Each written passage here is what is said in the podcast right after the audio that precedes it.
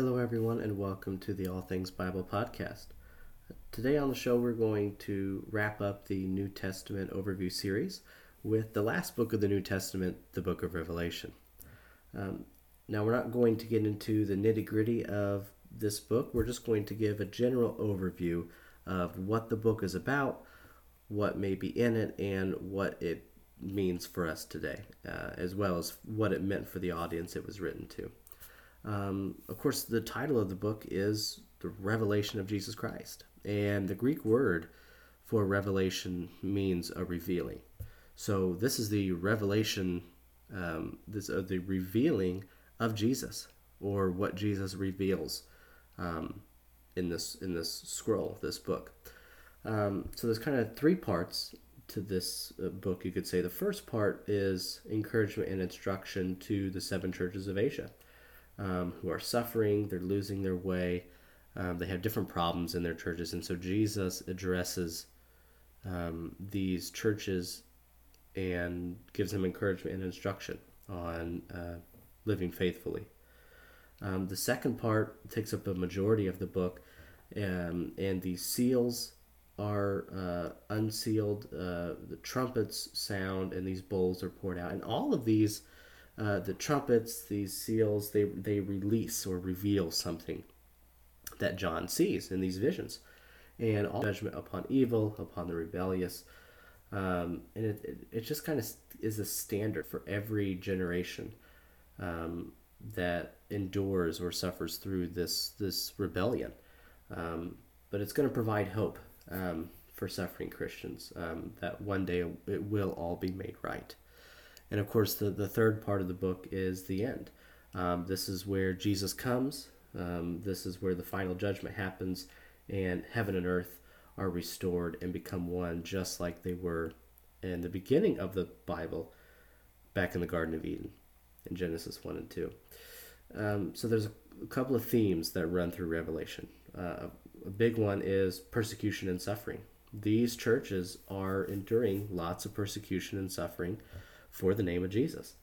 And so Jesus encourages these churches, these people to remain faithful, and through remaining faithful, um, they will uh, conquer and they will uh, receive eternal life. Um, and enduring through the suffering will lead to this life that's described at the end of this prophecy. Um, so these the whole letter is written to these churches. It's not just that first part.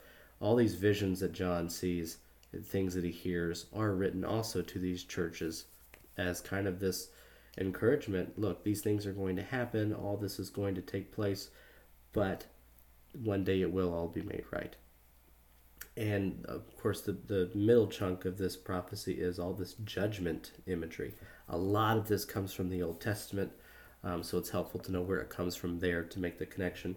But these seals these trumpets these bowls that are poured out poured out they're, they're a series of sevens and um, you know they're describing these same events um, just repeating. So the seals are these judgments and then the trumpets are the same judgments but they're all they're culminating in the final seventh one.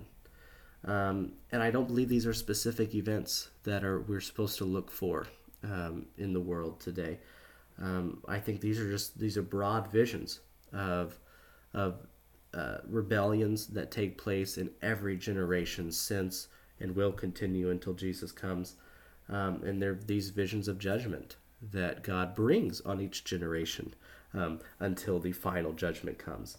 And of course, by the end, um, you know, we have these martyrs that we see um, that that are talked about, and it's you know, it's justice is coming for God's people. Justice is coming; it will be served, um, and life will be given to them as well. So again, it's this encouraging message um, and of course, by the end, here's where the real encouragement comes in: is the restoration of all things. Right? We have that final battle, um, which is really not a battle at all, but it's, it's Jesus conquering um, the death which he uh, he did through his resurrection and those who share in his resurrection. Um, it's the defeat of evil once and for all. Right? The final judgment takes place.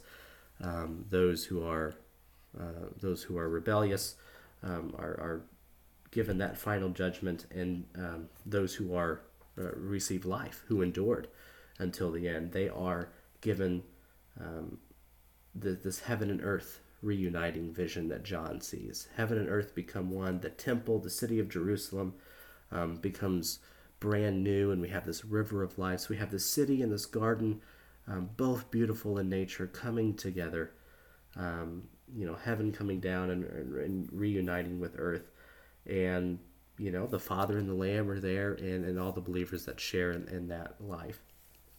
Um, so it, it's describing, um, of course, the, the end um, when Jesus comes. But the whole purpose is to give these churches um, encouragement because they are enduring some some real persecution in some real hard times. And John receives these visions, um, I think, for their encouragement. And I think it's it's the same reason for us today. I don't think this is meant as a, a prophecy code that we're supposed to depict. Um, you know, there there has never been uh, hidden things you know, in Scripture, except um, the gospel that again was revealed in Jesus. But but uh, I think this whole book is an encouragement for us that the evil that we see today, um, it's the same as every generation that has um, existed, and this evil will continue in different forms, in different ways, um, but it's going to continue until Jesus comes back, and that's our encouragement, waiting for the Messiah to return, and that we have this hope that one day we get to be with Him when heaven and earth do unite and become one once again, and um, we can eat from that tree and, and drink from that river, um, and and be at peace and and live forever with um, the the Father and the Lamb. So um, I think this this uh, letter to these churches um, I think we have to remember it was a letter. It is a revealing, and I think it's revealing to us um, that you know there is evil, there will always be evil, and that uh, be encouraged uh, because Jesus is coming back.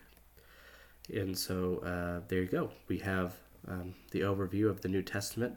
Um, we've gone through the entire uh, Scripture, and um, next on the podcast, uh, starting in uh, 2024, we are going to start going through the book of Romans, um, really studying that and, and getting what is meant to be taken from that letter and how we can apply it to our lives today. Um, so I look forward to that. Um, thank you all for listening. God bless.